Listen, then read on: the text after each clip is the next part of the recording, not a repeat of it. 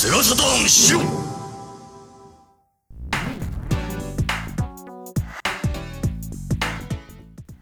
Saturn Dave here from Sega Saturn Shiro, and today we're pulling from the Shiro Archive an interview with Ken Loh of the Mednick Group, responsible for the branding, packaging, and print ad campaigns during the Sega C D, thirty-two X, and Saturn eras.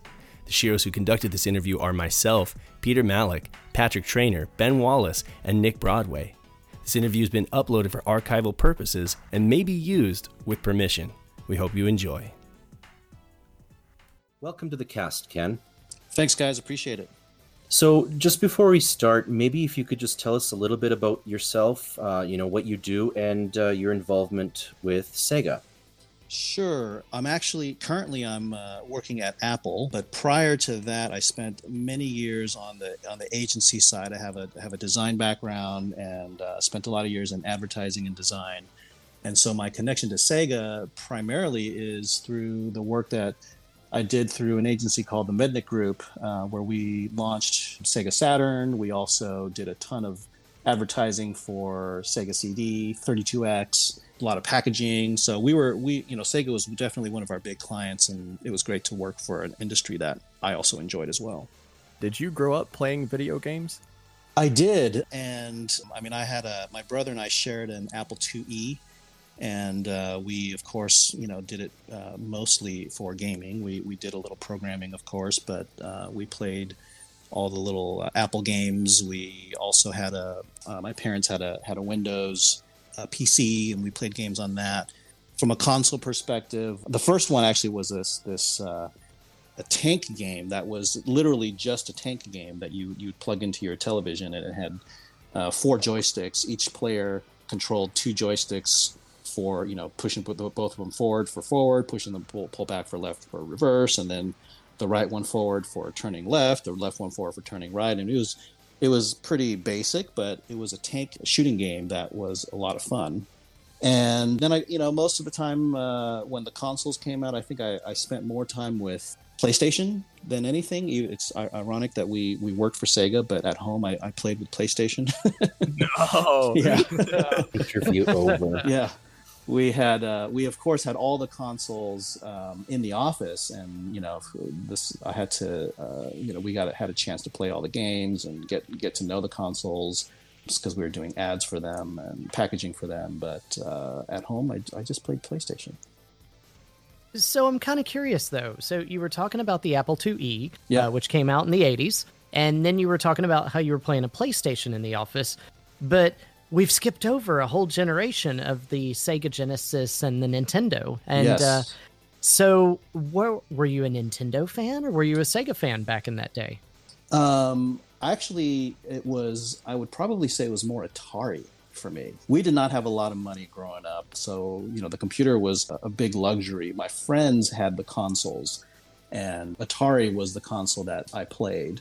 Periodically, there would there would be one friend that had a Nintendo, and we would play Nintendo. But for the most part, I, I think I'd say I grew up on Atari. Um, twenty-six hundred? The... Gosh, fifty-two hundred? No. It was the... seventy-eight hundred? I don't even... I can't even remember. Can you describe yeah, the controller? It was... The, the, the controller was a black controller with a red button. Uh, twenty-six hundred. Called, that had to have been twenty-six, yeah. yeah. Yeah, yeah. I mean, your your your classic Atari, I guess, is right. Is... So your portfolio spans multiple ad agencies. You mentioned you're working with Apple now. Obviously, you have spanned a couple decades now of different experience and working with notable clients.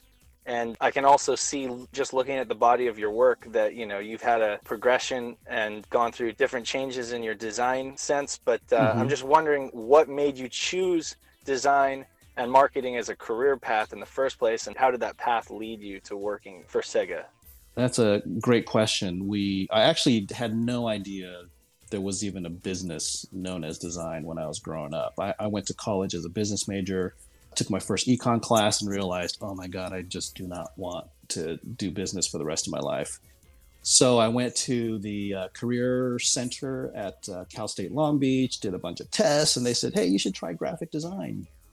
And uh, when I went to visit the the design department, that's when I sort of realized, gosh, this is something I've been doing my entire life. I've been, you know, I've been drawing logos on my Peachy folders and, you know, really paying a lot of attention to design in general. But it's just, just never occurred to me that you could you can earn a living in design. So that was kind of the beginning. I, I, I ended up uh, joining the design department. I got my degree uh, in uh, advertising and design, and went to work pretty much right out of school. Started as a designer, moved my way into art director and did some advertising. Spent many years as a creative director. And then I, once the the dot-com era sort of exploded, all the all of the clients kind of went away. And so I, I ended up going client side at that point. But getting back to the, you know, how did I get to work on Sega? It was through this uh, agency called the Mednick Group. I joined them pretty much fresh out of school. They had already had Sega as a client. You know, I, I, I started mostly just doing logos for, for games and packages, and then uh, very quickly moved into the advertising uh, side of the business. And, um, you know, I, I honestly can't even remember how many ads I, I did. It was uh, some of the most interesting work for me because I considered myself a gamer at the time. And um, so I really loved the, loved the space, and I just loved to do stuff that I had a passion for. Now, is it true that you essentially physically worked at the Sega of America headquarters working on Sega's branding? You know, I'm not sure where that came from because um, that's not true.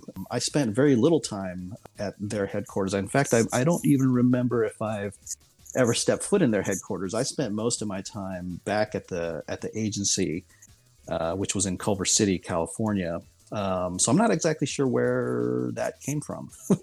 Gotcha. Well, good to clear that up. And yeah. Then would you be able to tell me what it was like working with them, to word it weirdly, a non-physical standpoint? Yeah. You were you yeah. were kind of re- yeah. separated from their offices and sure. I'm assuming communicating through mainly email yeah. and phone and stuff like that. What, what was that like, and what was working with them like in that uh, with that type of environment? Yeah. So keep in mind, this is this is very early in my career. So I was young. I was just, uh, you know, I was just a kid. And uh, the, so I didn't really have face-to-face interactions with the clients. There were there were other folks in the company whose job it was was to interface with the clients. And my job was to sit back in the office and do the work. So yeah. the, the briefs would come. I would sit with the with the creative directors.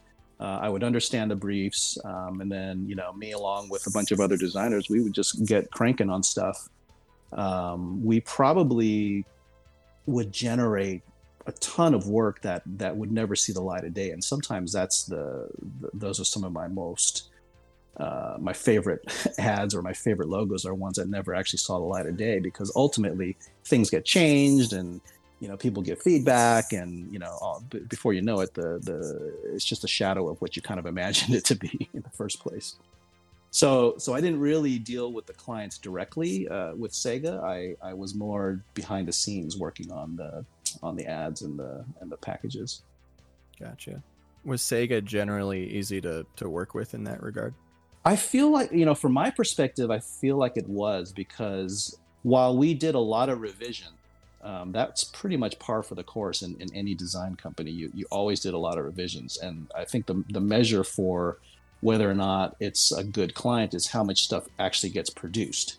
And, you know, we produced a ton of stuff at, at the Mednick Groups for Sega, uh, as well as for other uh, gaming companies as well. But uh, Sega was probably one of the largest clients we had. So, but in terms of the environment, like, did you guys have product lying around? Yeah. Did you have a lot of like Sega arcade units or systems that you were encouraged to play to kind of familiarize yourself with the culture and like what they were going for? Definitely. We had a we had a conference room.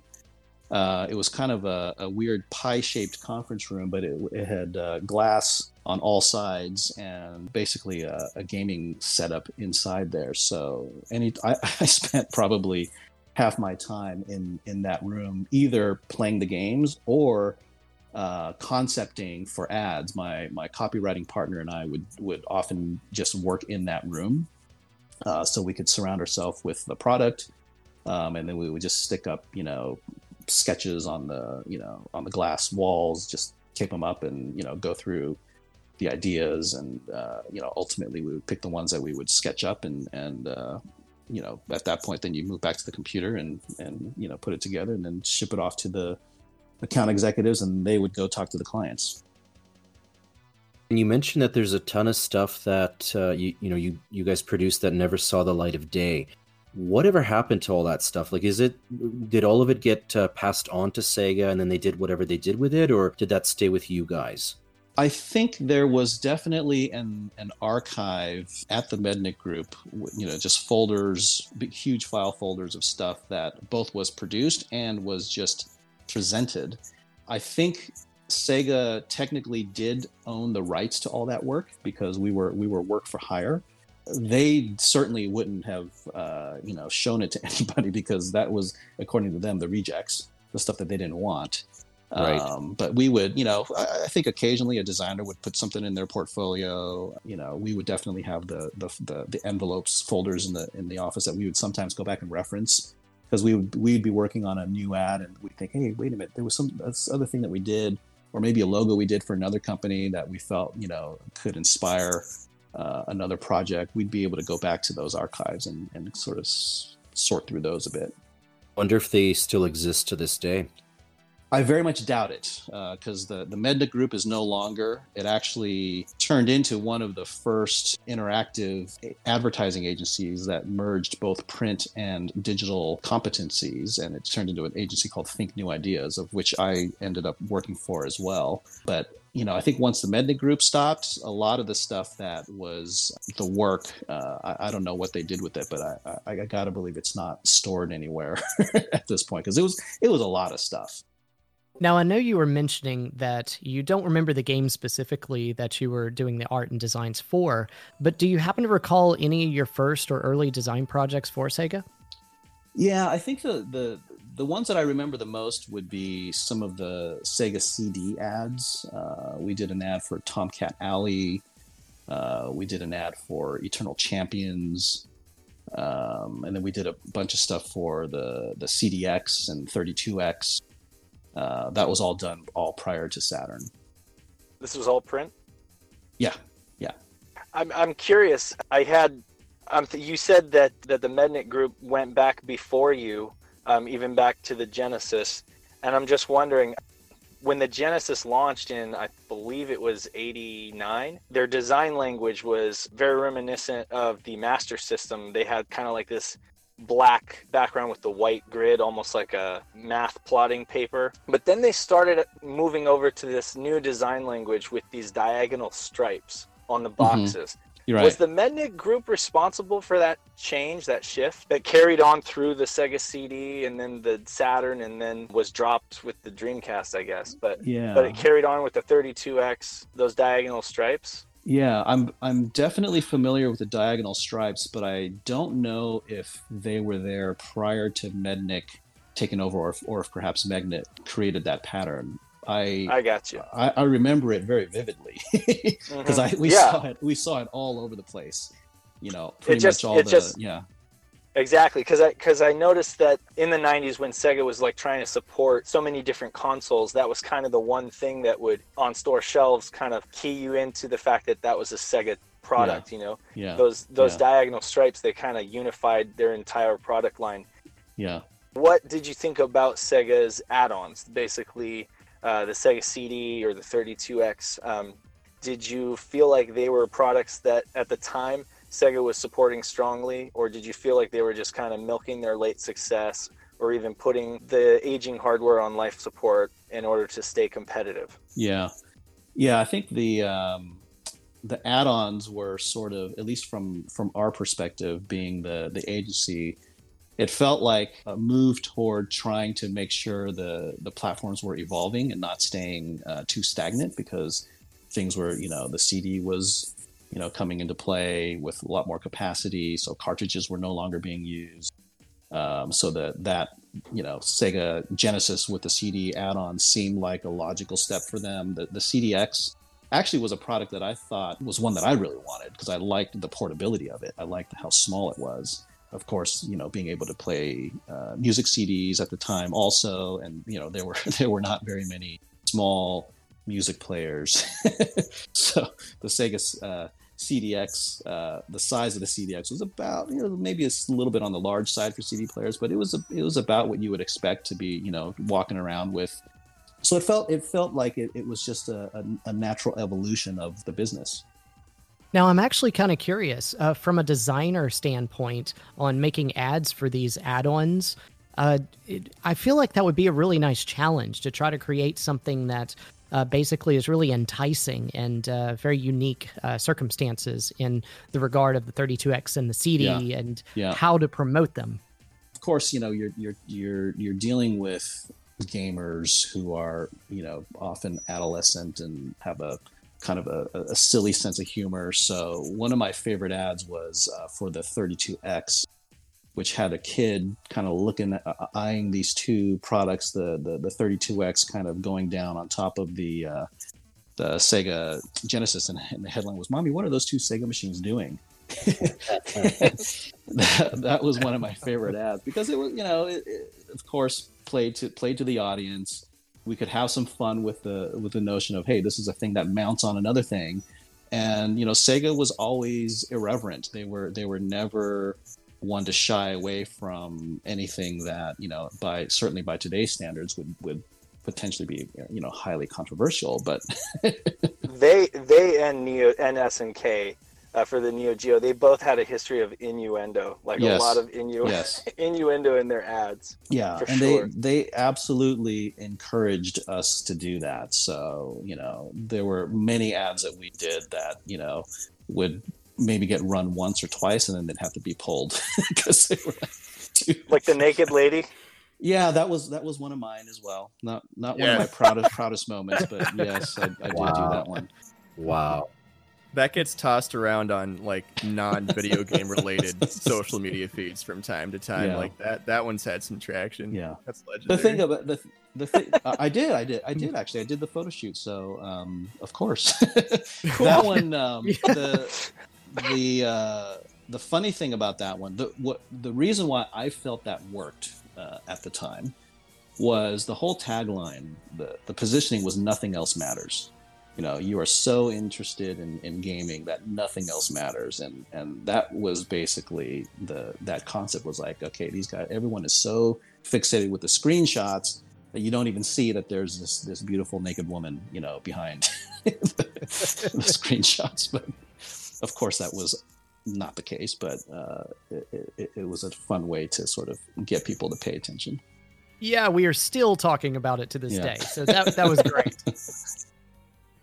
Okay, let's talk a little bit about the uh, Saturn logo itself. Mm-hmm. So, so obviously there was already a logo for the uh, Japanese market, but then it was changed for the Western market. So, did Sega of America mandate or request the change, and did they give any reason for wanting a change? Yeah, you know what's really interesting to me is I, I and I, I, I gotta believe my memory might be a little off here, but I seem to recall that the Japanese version of the logo that we saw didn't actually look like the Japanese logo that they that they went to production with, because the the, the the type uh, was this was definitely unchanged, but the mark, um, the, the the Saturn mark with the, the the the cube with the S that's wrapped around it, I think that was derived from the work that we did for the U S uh, and then just sort of flattened Uh, for the Japanese market. But again, I, I could be completely wrong, but I, I honestly don't really remember seeing that mark, uh, the Japanese version of it, until after we had already finished our uh, Head for Saturn campaign. Do you recall around what time frame, like time period, you guys would have been working on on the logo? Like we, that would have been like ninety-four, I'd say. Wow, see, that's... Okay, so that's quite possible then, because the machine launched in Japan in November of ninety-four. So it's yeah. entirely possible that, you know, they looked at the uh, work that, that you guys did and, yeah. you know, maybe made some adjustments there. Um, so so tell me a little bit about the logo. So, like, what made you guys go for, for that look? Like, I, I know that there are several designs that you guys sort of looked at. Mm-hmm. Um, and, you know, how did you settle on what the current logo ended up being? They definitely, uh, you know, with the, with the three D graphics, uh, they definitely wanted something that felt dimensional. A lot of the earlier logo concepts that we provided were more flat, mm-hmm. uh, which also is, if you ask most designers of the time, they would say, you gotta, if, if it doesn't work flat, it doesn't really work. And so, you know, a lot of the designs we did were just like black and white, flat logo designs, just trying to get the forms, get the shapes. Um, and then some of them we would we would draw flat, but just dimensionalize them a bit with the way that we would draw the lines, you know, create highlights and shadows, but all, again, all in black and white. Uh, but that was also the time when uh, computers were getting a little bit more sophisticated, and now all of a sudden you could do gradients really easily. And so there was a trend toward, you know, using gradients and, and you know, starting to to do even logos in a much more dimensional way. So that was um, definitely a direction that they wanted to go. They wanted something that felt three-dimensional because the, you know, we were, they were talking about, you know, three-dimensional like graphics for their for their new console, and um, it was just at the time a little bit more progressive than than most mm-hmm. logos were. Um, the way the logos were being designed back then. Yeah, that move in the late night, well, mid to late nineties towards, even Apple did it, you know, where they yeah. want to really make everything look three-dimensional, and, and then of course that died out, and yeah. it all goes in waves, and then yes. flat design comes back, and, and now flat design has been around for a while, and yeah. and there are shifts in the industry, but um, it's interesting because I think that that logo that you ended up creating, it really is a classic. I mean, Sony's got their PlayStation logo. Mm-hmm. Uh, it's synonymous with that brand. And, yep. then, uh, yep. and then, of course, the Nintendo sixty-four, uh, you know, moniker is, is classic. Yep. That, uh, but the, I feel like the Saturn logo really, in my mind, it's burned in my brain as like that, that brand association with this console that was kind of tragically failed in a way. Yeah. But at the yeah. same time, it was it was kind of a dark horse, you know? Yes. And it was flattened for, uh, to be printed on the console itself. They mm-hmm. did kind of like that A T and T logo where yeah. where they use the just lines for the lines, gradient. Yeah. Mm-hmm. And it does look really cla- it looks really classy even in, in a flat manner, but I'm just curious like how you created it. Did you create it in like Illustrator, or was it like a three D modeling program? There, there was no three D modeling program available at the time, so I, if I'm not mistaken, I think that was a it was a Photoshop. Illustrator also at cool. the time could not really do gradients. I mean, nowadays Illustrator you can you can do gradients really simply, but back then it was not that simple. So I, I used Illustrator to draw the shape, and then I brought it into Photoshop and put the dimension on it in Photoshop. Cool. So it is just Photoshop. Yeah, and a really old version of Photoshop. Yeah, uh, th- if there were three D programs around at the time, we certainly weren't using them. we didn't, mm-hmm. we didn't, we didn't have, we didn't have the training to do full-on three D work. So probably like Photoshop C S negative one or something. Yeah, whatever they probably yeah. something like that. Yeah. Well, you did a much better job making it look three D than the Japanese guys did. yeah, that's a, that's the thing that I couldn't figure out is why they, you know, the only thing I can think of is that they just wanted it to kind of match the color of the typography. Mm-hmm. Um, and uh, but like I said, I don't I don't really remember seeing that Japanese version of the mark until until after we had already finished our stuff. The Sega C D logo, I notice, also kind of has like a Saturn-looking. Well, it has like the disc. Did uh-huh. you do the Sega? C- sorry, the Sega C D X. Uh, you were talking about the Sega C D X. Did you do the Sega C D X logo? No, the C D X logo was done by uh, another designer at the Mednick Group, an amazing designer by the name of Van Dorn. He and I went to school together and we worked uh, together, but uh, he's the guy that did that C D X logo, which I think is fantastic. I'm wondering if you t- had any uh, subconscious influence from that, because I think that a lot in design, you know, we uh, yeah. we take influence from things sometimes even subconsciously. Yeah, definitely, definitely. I mean, there, and we we would definitely pass around ideas. He he and I just we sat across from each other, so we I, I, it's very safe to say we both influenced each other. He would look at my stuff and give me pointers. I would look at his stuff and give him pointers. So it was a it was pretty a pretty good collaboration between the two of us. And going from the logo to the ad campaigns, it's our understanding you had a pretty direct hand in that Head for Saturn ad campaign. Is that right? That's correct. I uh, worked with a copywriter by the name of Peter Thornburg, one of my best friends in the entire world at the, as well. He's the one that came up with the headline, and the, and uh, we kind of together came up with the, the concept of bald people with rings on their around their heads. Nice. It's very, it, it's definitely bizarre. And I, I look back at it now and I, I, I think it's still really weird. and, I, and I don't, you know, in my mind, again, three D at the time, it wasn't that mature. So the way that it was all rendered with the globes floating around, I don't particularly, looking back at it now, I don't, I don't think it was done very well.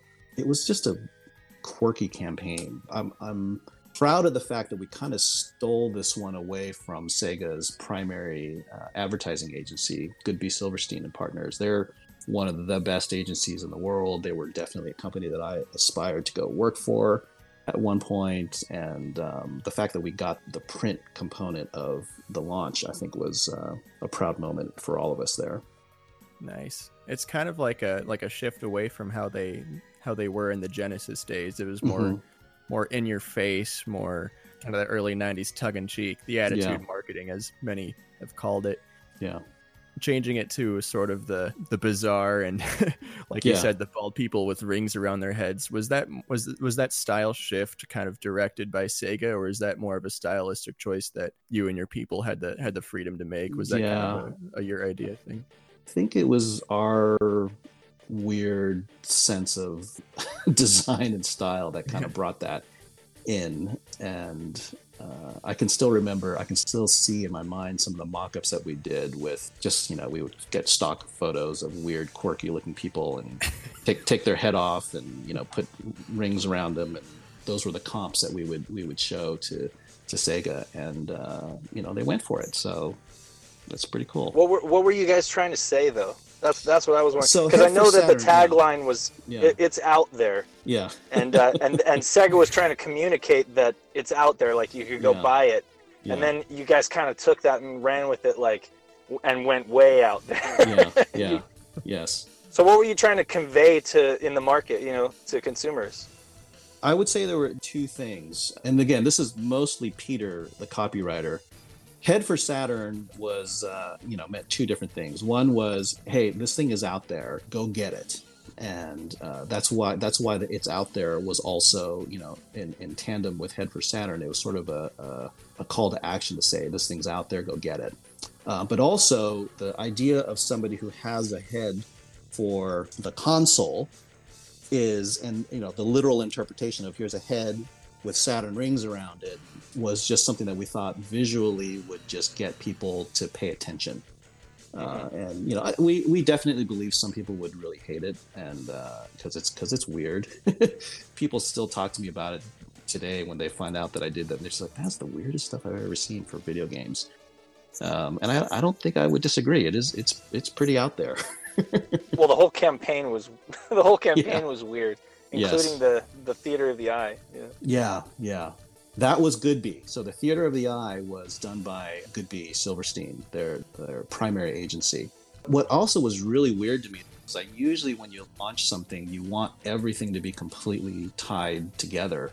But Sega made a decision to to go with Mednick for print and stick with Goodby for their television, and they weren't totally connected.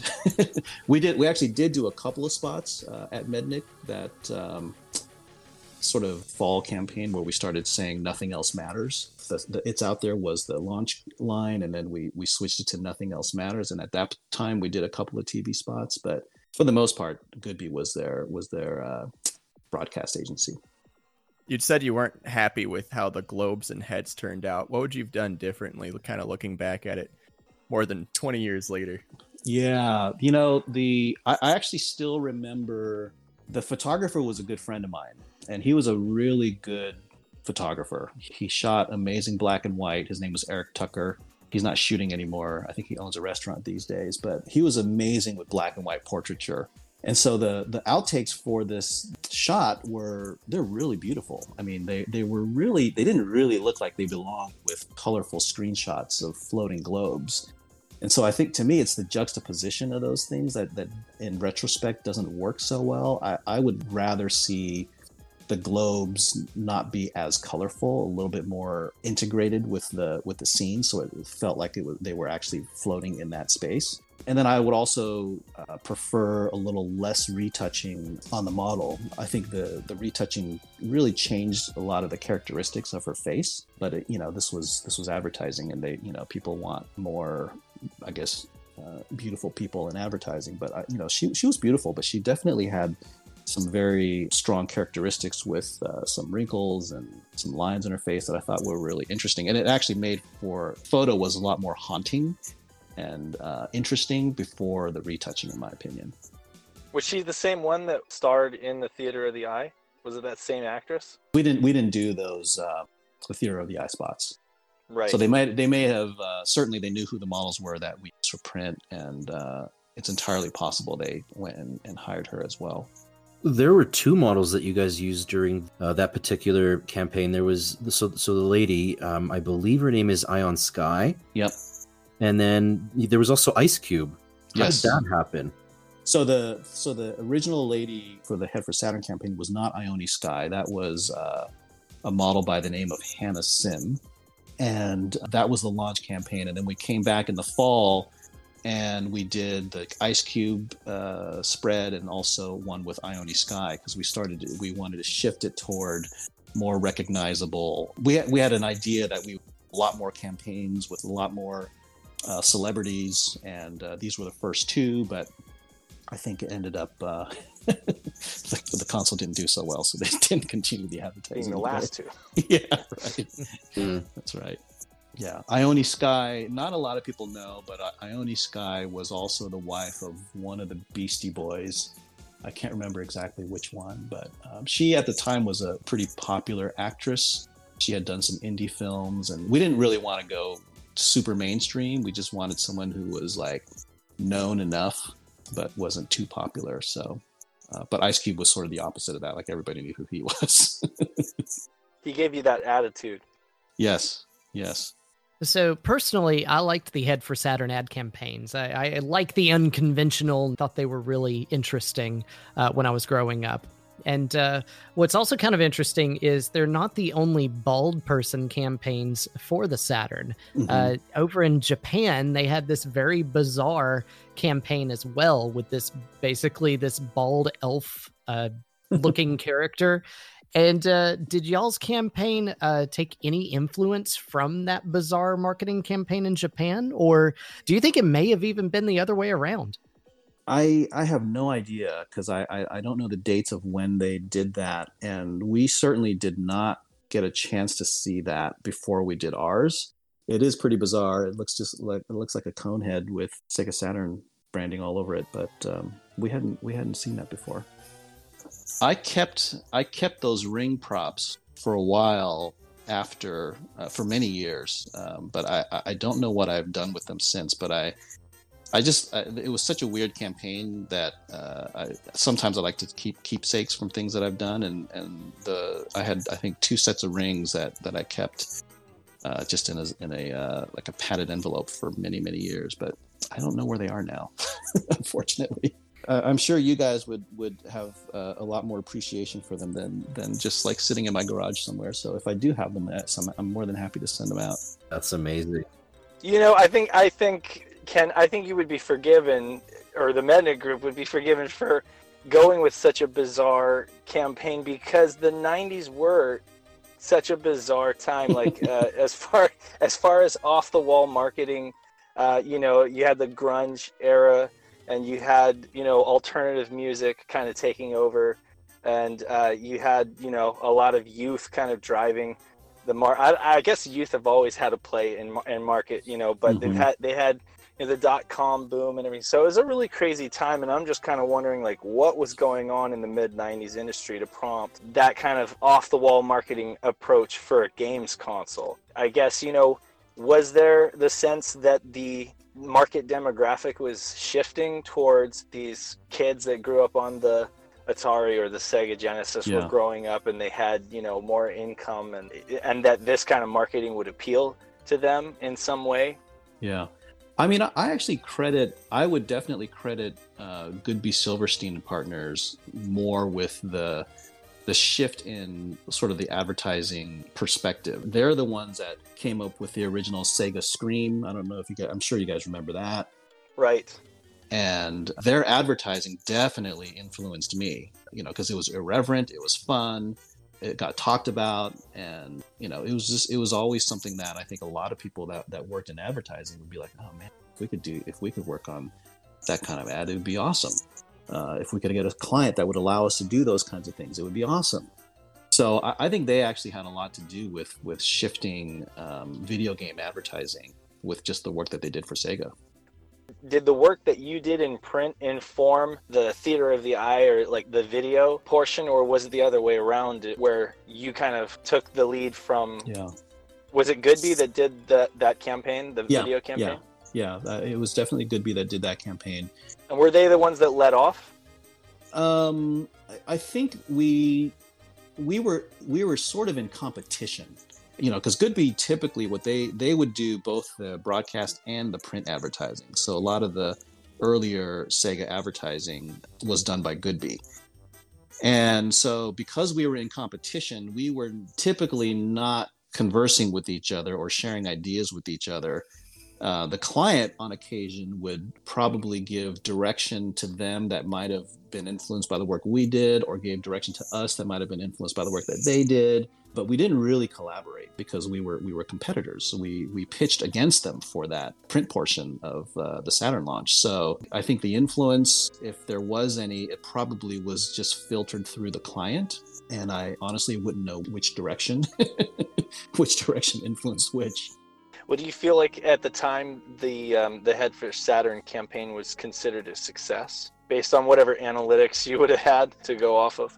From the agency's perspective, absolutely, because it was a it was a big campaign with high visibility. You know, we had billboards all over downtown L A for three for E three when the when the console was announced, and so it, it definitely I think got the buzz that we were expecting, but it didn't last very long. You know, we we did the fall campaign, like I said, with with Ice Cube and Ione Skye.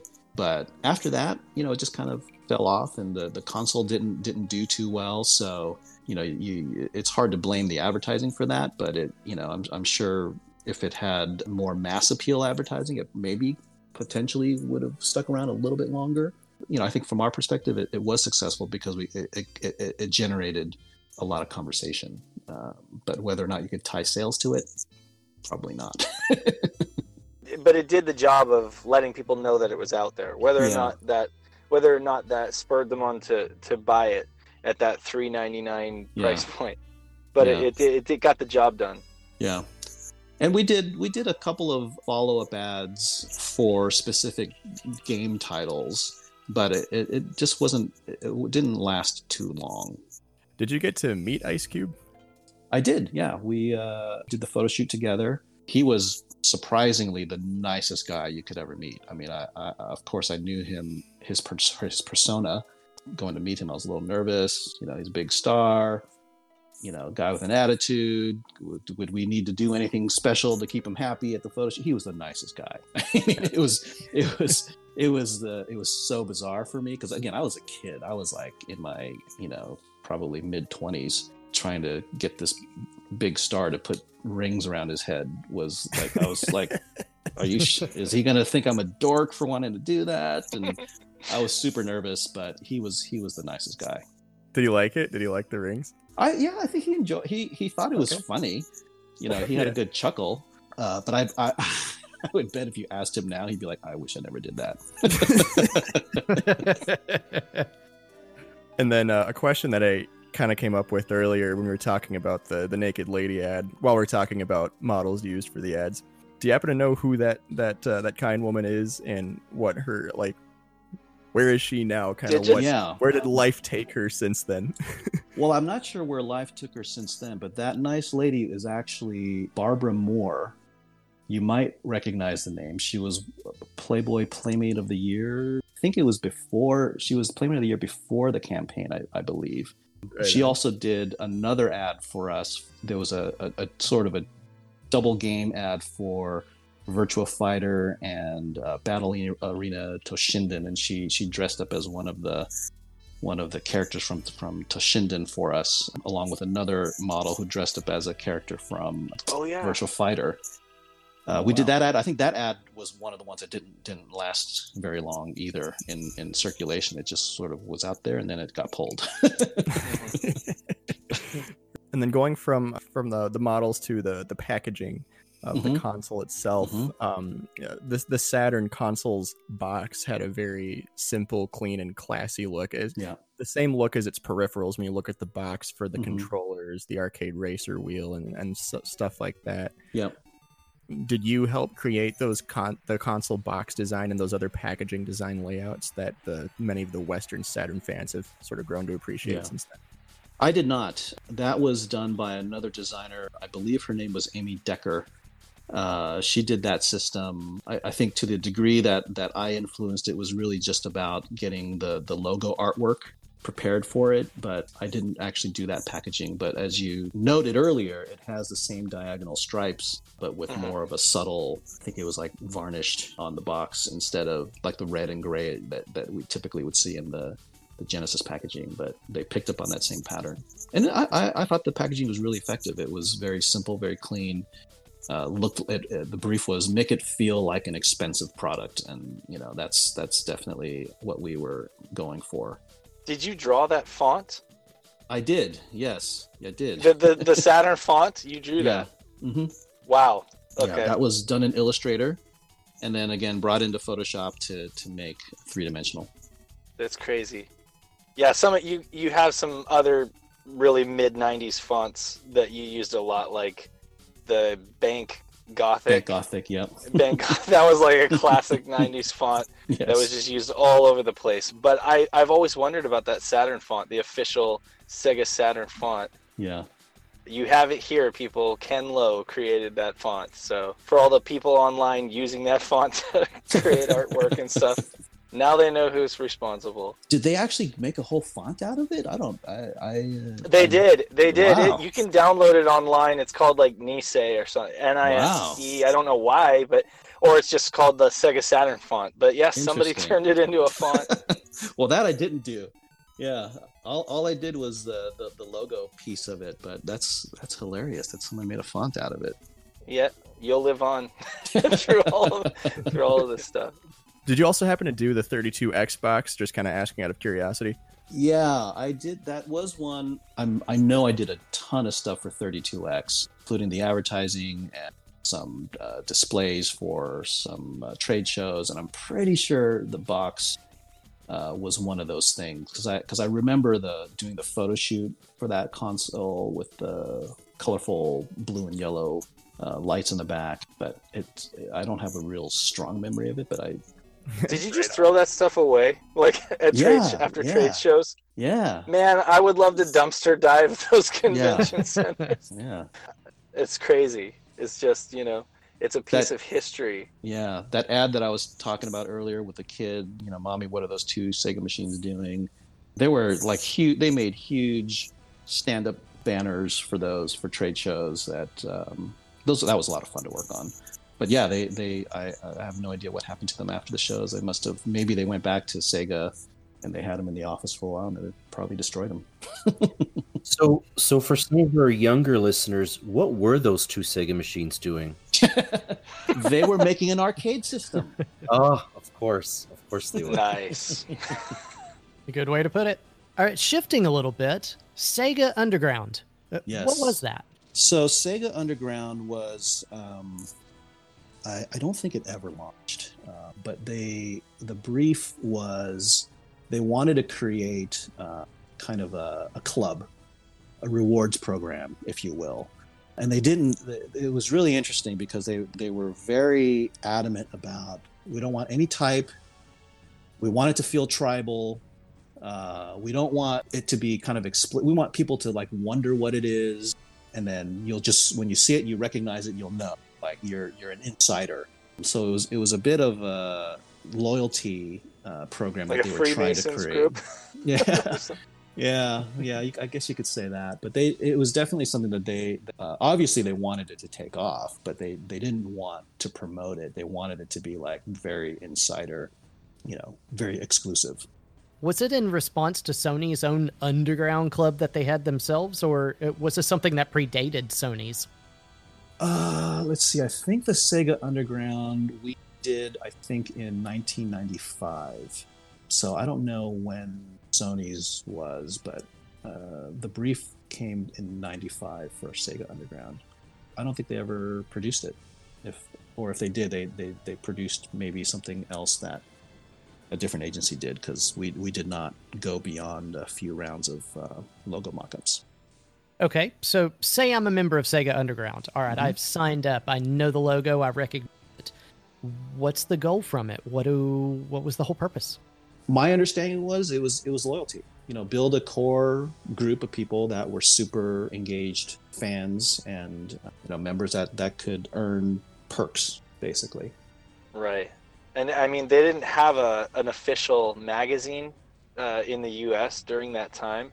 So there wasn't like any kind of way that they could really drive a program like that yeah. without having, because I know PlayStation, you know, they had their underground, PlayStation yeah. Underground, yeah. and they, you know, they tied it in with the magazine. So they were able to use that as a way to, to drive people to that program. But perhaps it just didn't happen. It, you could say it didn't happen because of the Saturn kind of waning in support, yeah. but it also yeah. could just be because they really didn't have a vehicle aside from like third-party magazine ads, yeah. you know, like Next Generation or something, to really like push a concept like that. Yeah. But it's interesting because I only found out about it from your portfolio, Ken. So honestly, like I didn't even know that Sega had plans for an underground. Yeah. So that blew my mind. This is an example of work that uh, never saw the light of day, but I like I liked it enough to just, you know, put it in my portfolio. So, mm-hmm. Were there talks or any potential plans for a specialized North American Saturn magazine, sort of like PlayStation Underground? Not that I'm aware of. I mean, if if if there was, I, I wouldn't have been privy to it. Nice. Yeah, I'm glad you did. Yeah. Because it's like th- little things, little nuggets like this that kind of inform us yeah. and give us a give us. I guess you could say, if we're trying to uh, archive and document the history, because yeah. uh, obviously this stuff is important to us. It's important to kind of tell the story accurately, and it just gives us one tiny little piece of the picture that we were kind of missing, you know. But so yeah, that's cool. I wish I could give you more. I was, I was, I was, like I said, a kind of a peon designer. So I, I didn't really get much other than the piece of paper from the client that said, "This is what we want." But I think it was important. I mean, like what you did was more important than um, than you're giving yourself credit for, because like you created a visual brand, something that I that I as a kid kind of latched onto. I mean, it's hard to, to kind of articulate the importance of design, but it, it's very subconscious. And I know for myself, Saturn was kind of this underdog console that I just decided to go with. I, I was like you. I mean, I had a PlayStation. Yeah. We had one in the house. My dad would, you know, my dad was a musician and would take it on road trips and stuff like that. But we had a lot of access, and we had a Nintendo sixty-four too, but the Saturn felt very individual. It felt very yeah. unique, and it did. It was kind of a dark horse. And I feel like the iconic, um, you know, the font, the logo, the branding, the oddball, off-the-wall kind of marketing and everything like that really personifies what it was, you know? Yeah. Like, love it or hate it, you know? um, it's just, and it, it gives so much character, I would say. It, it lends so much more character to the console than just, you know, a beautiful gray slab that Sony had. Yeah. I was super surprised when uh, when you guys reached out to me, because I, I thought I thought Saturn had long died a slow or a fast death, rather. But I was like, what? It's aged there's like still, a fine wine. There's still people out there that, that talk about this thing and know about this thing. Wow, and they're still playing the games. It's incredible. I think uh, these days it's a situation of so many people who missed out on it yeah. in the first place because they didn't give it the time of day. Yeah. And so now they're getting to go back and like rediscover it as like a new console, like a new retro cool. console. And so it's it's gotten new life that way. Yeah, uh, I think that's pretty awesome. Yeah, I wanted to ask you about uh, your allegiance with hockey. Do you have like a, a hockey team? You're in San Jose, right? I am in San Jose. I'm a Sharks I am, fan? uh, it, you know, ironically, well, actually, I grew up in L A. So if anything, I would have to say I'm a Kings fan. But but to be honest, hockey is not really my sport, but I uh, I remember I loved the the Sharks logo when that came out. Uh, I thought it was really cool. Uh, I'm, I'm I just noticed you did a, a lot of fan. hockey. Yeah, I did. You, I know. just noticed you did. Yeah, you did Blazers. You did. Gosh, you did a Patriots. You did the yep. Patriots logo, right? Yep. Yeah, you have a crazy sports portfolio. I think that Patriots logo is what got me the job at the Mednick Group. Oh yeah, yeah. The Scott Mednick, who who is the founder and owner of the Mednick Group, he's a, he's from Boston, and he had done a, a portfolio review of student work. I, and at the time, I had I'd been working at another design studio called Evenson Design Group, and that's when uh, I worked on the Patriots logo. But I was I was in my final year of of uh, design school. I stuck it in my portfolio. He saw it in the portfolio review, got all you know excited about it, and uh, and then he hired me. So I think that, that logo got me that job. Hmm. Cool. When the Saturn was first being announced in North America, it was set to release on September second of nineteen ninety-five. They called it Saturn Day, and uh, had, made a big deal out of that being the mm-hmm. event. And then, as a as many Saturn fans know, it had a surprise launch at nineteen ninety-five's E three on May mm-hmm. eleventh. Yep. Were you were you made aware of the surprise launch well in advance, or was this something that kind of surprised you? I know a lot of developers who work with Sega who were initially making yeah. launch games didn't know about it. Did you happen to know about that before it happened? We did know about it because we were preparing all of the artwork for the billboards and all the signage at E three, so we, we definitely were in the know, but I'm trying to remember, I don't think when we initially did the work, I don't think it was specifically to launch at E three.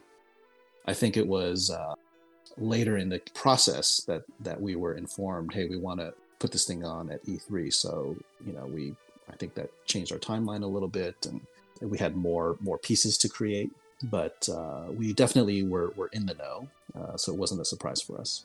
Gotcha. So you knew it was going to be a surprise launch well yeah. in advance, yeah. maybe like say months ahead of yeah. time, yeah but not necessarily at E three, not necessarily on May eleventh.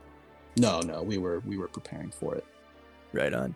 It just makes you wonder if the Saturn Day thing was like a decoy, like a planned decoy. Yeah. I mean, uh, I mean, Dave Warhol, the creator from Bug, last interview, he mentioned that they knew, you know, they knew they had to be ready, you know, for a May launch. And I was just like blown away by that. I was like, so wait a second. We all take it, you know, the stories that we've heard that it was like Sega kind of scrambling to try to get ahead of Sony.